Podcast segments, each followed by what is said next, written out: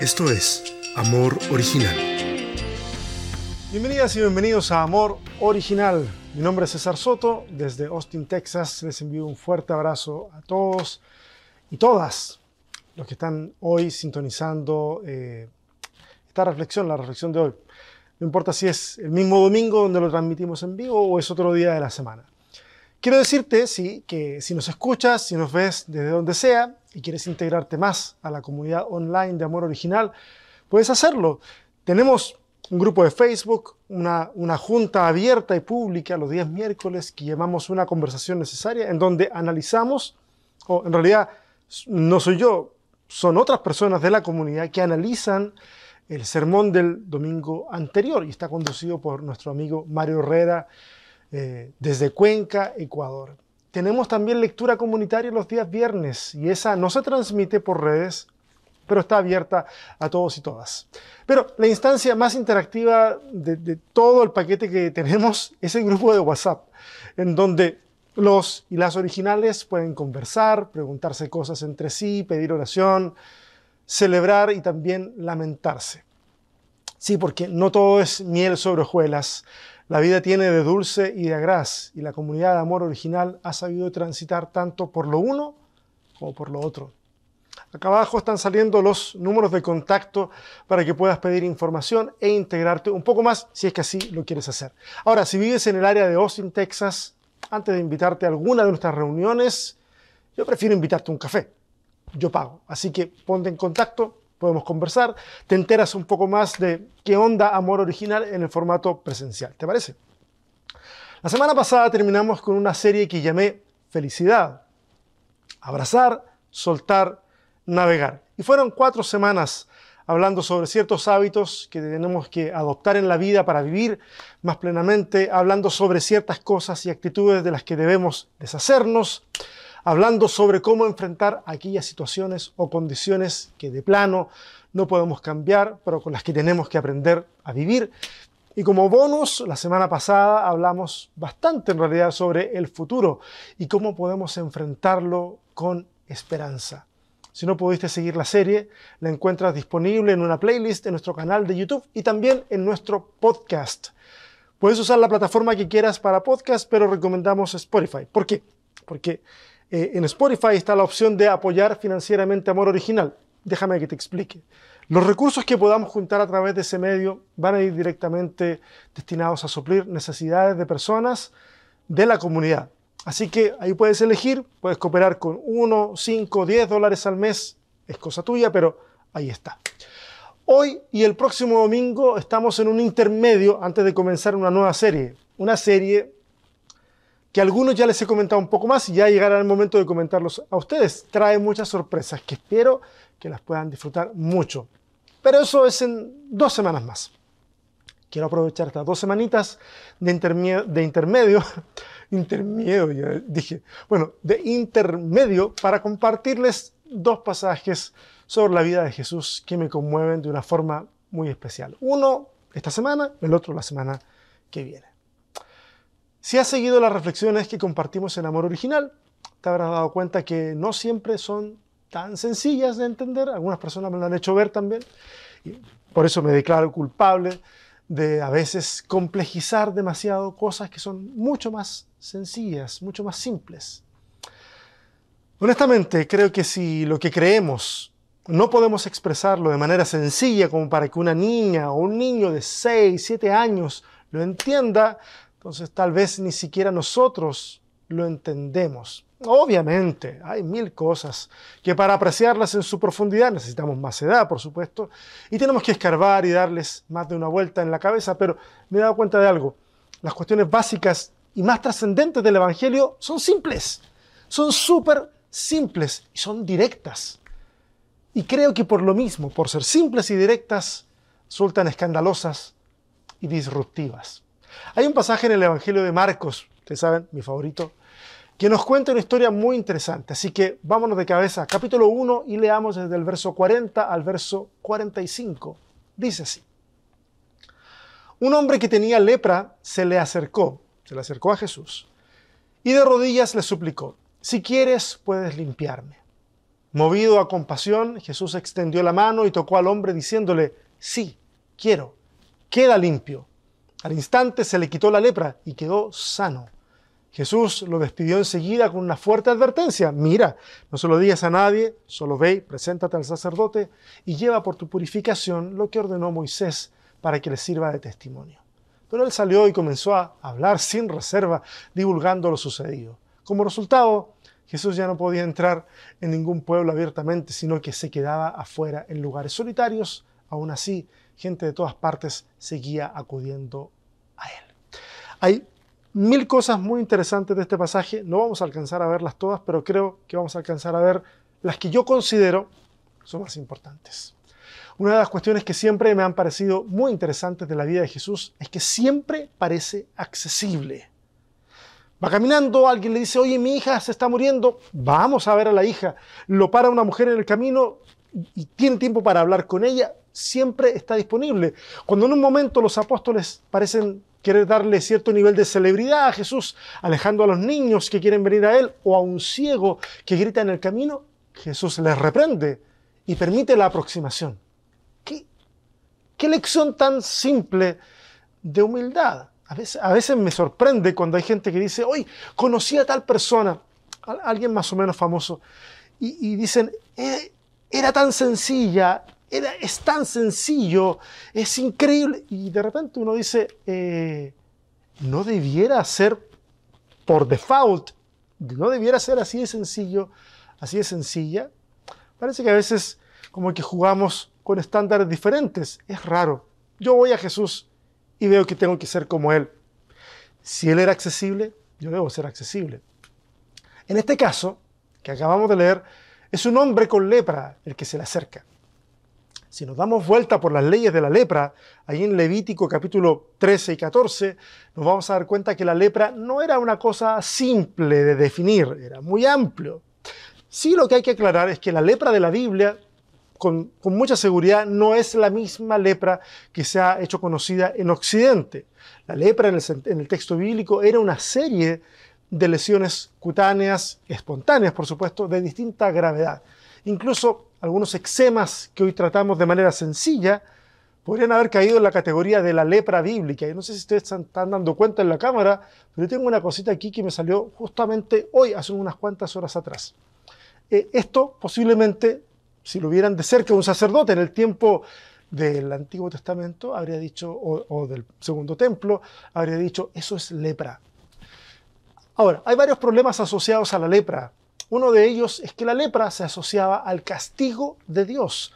Por lo tanto, quien quiera que tuviera lepra recibía, claro, cierto grado de consideración y lamento. O sea, es una persona con lepra.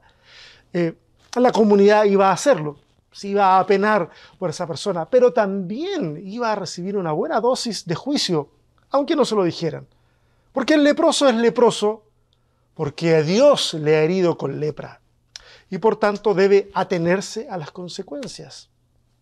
En segundo lugar, el leproso debía ser aislado de la comunidad, porque estaba en estado permanente de impureza. Lo que esa persona tocare sería impuro. Si alguien le hubiese tocado por accidente, impuro. Si entraba en una casa, toda la casa impura. Esto obligaba por ley a que el leproso fuera excluido de todo contacto social y quedaba relegado a vivir en los márgenes de lo que alguna vez fue su comunidad. De ahí que, en el relato que acabamos de leer, la palabra que leemos como limpiar podría ser mejor traducida como purificar. Es una palabra técnica. El deseo del leproso es ser sano, pero aunque parezca inseparable lo uno de lo otro, el leproso desea más ser purificado. Porque eso le permite reinsertarse en su comunidad, volver a su familia. La enfermedad no era necesariamente, habían algunos casos, pero no era necesariamente invalidante, podía hacer cosas. Claro, si la imaginamos como la lepra que conocemos hoy, evidentemente era invalidante, pero ya dijimos que no es la misma. Pero quien padecía la lepra, en el tiempo de Jesús, ya no podía ejercer ningún oficio que le permitiera sobrevivir, porque contaminaba al resto. Entonces debía juntarse con otros leprosos para ver la forma de subsistir. El verso 41 dice que Jesús fue movido a compasión. El texto griego comunica la idea de que se estremeció en su interior. La palabra traducida como compasión significa literalmente que las entrañas son las que se le mueven. Para decirlo en términos más coloquiales, las tripas, los interiores, son los que se le mueven al momento en que el texto dice que sintió compasión. Y sabes, tú conoces ese sentir. Estoy hablando de la sensación física, porque hablando de la sensación física y de esta parte del cuerpo, que en ciertas culturas se consideraba como el asiento de las emociones, incluso hasta el día de hoy la ciencia dice que esta zona abdominal es como un segundo cerebro en términos sensoriales. Bueno, hablando de la sensación física, eso es lo que ocurre cuando el enamorado, la enamorada, vuelve a ver al ser amado, las mariposas en el estómago. Es también lo que ocurre cuando frente a una situación de estrés, sientes que las tripas se te mueven y corres al baño. ¿Te ha pasado? A mí sí. Es lo que ocurre cuando te ves expuesto o expuesta a una situación emocionalmente muy intensa y lo sientes físicamente, lo somatizas, lo sientes acá, en el abdomen, tiemblas.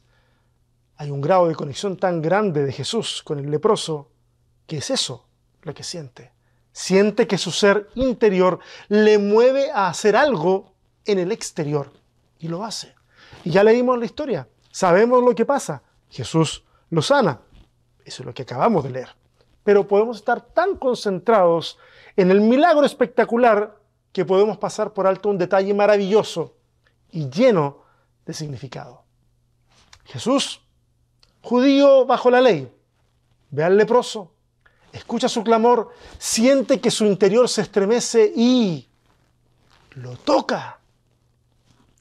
En ese momento,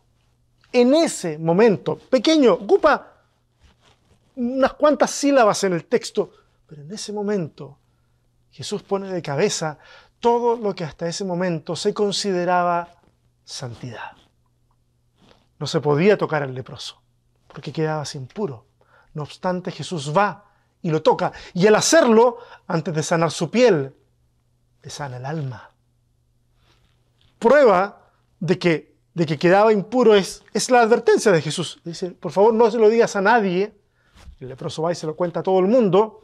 Y como se lo cuenta a todo el mundo, entonces todo el mundo se entera que Jesús ha tocado a un leproso antes de sanarlo. Por lo tanto, no puede entrar a las ciudades. Esa es la explicación de lo que ocurre en la parte final del relato que acabamos de leer. Las ideas de santidad que la religión nos ha ofrecido están basadas en el no vayas, no hagas, no tomes, no fumes, no te relaciones con tal o cual. La santidad que nos han ofrecido cabe en una cáscara de nuez porque es reduccionista y frágil. En ese sentido, lo malo, lo pecaminoso, parece mucho más poderoso que lo bueno, que lo santo. Cuando vamos a la vida de Jesús, vemos que su vida entera es una redefinición de lo que es la santidad. La santidad que Jesús propone no es la que se aleja de lo que contamina. La santidad de Jesús es la que purifica lo que toca. Y ese es un tipo de santidad que como iglesia no nos hemos atrevido a vivir todavía. Ese es el mensaje del día de hoy. Es simple y es directo. ¿Cuál es el tipo de santidad que estamos viviendo? ¿La que aísla de la sociedad para no contaminarse o la que va y se conecta con los que necesitan ser alcanzados con la buena noticia del Evangelio? Y acá quiero hacer un paréntesis, porque hace un tiempo, en redes sociales, de hecho, alguien me hizo ver que la manera en la que yo estaba explicando precisamente este tema podía ser fácilmente malinterpretada. De hecho, algunos me hicieron el comentario muy a la defensiva y otros muy explorando cuál era mi percepción. Me explico. Con frecuencia, mi reflexión en este tema era, algunas preguntas yo hacía, decía, ¿quiénes serían los leprosos del día de hoy? ¿Quiénes serían los que nadie quiere tocar? Y pienso que estas preguntas siguen siendo preguntas válidas.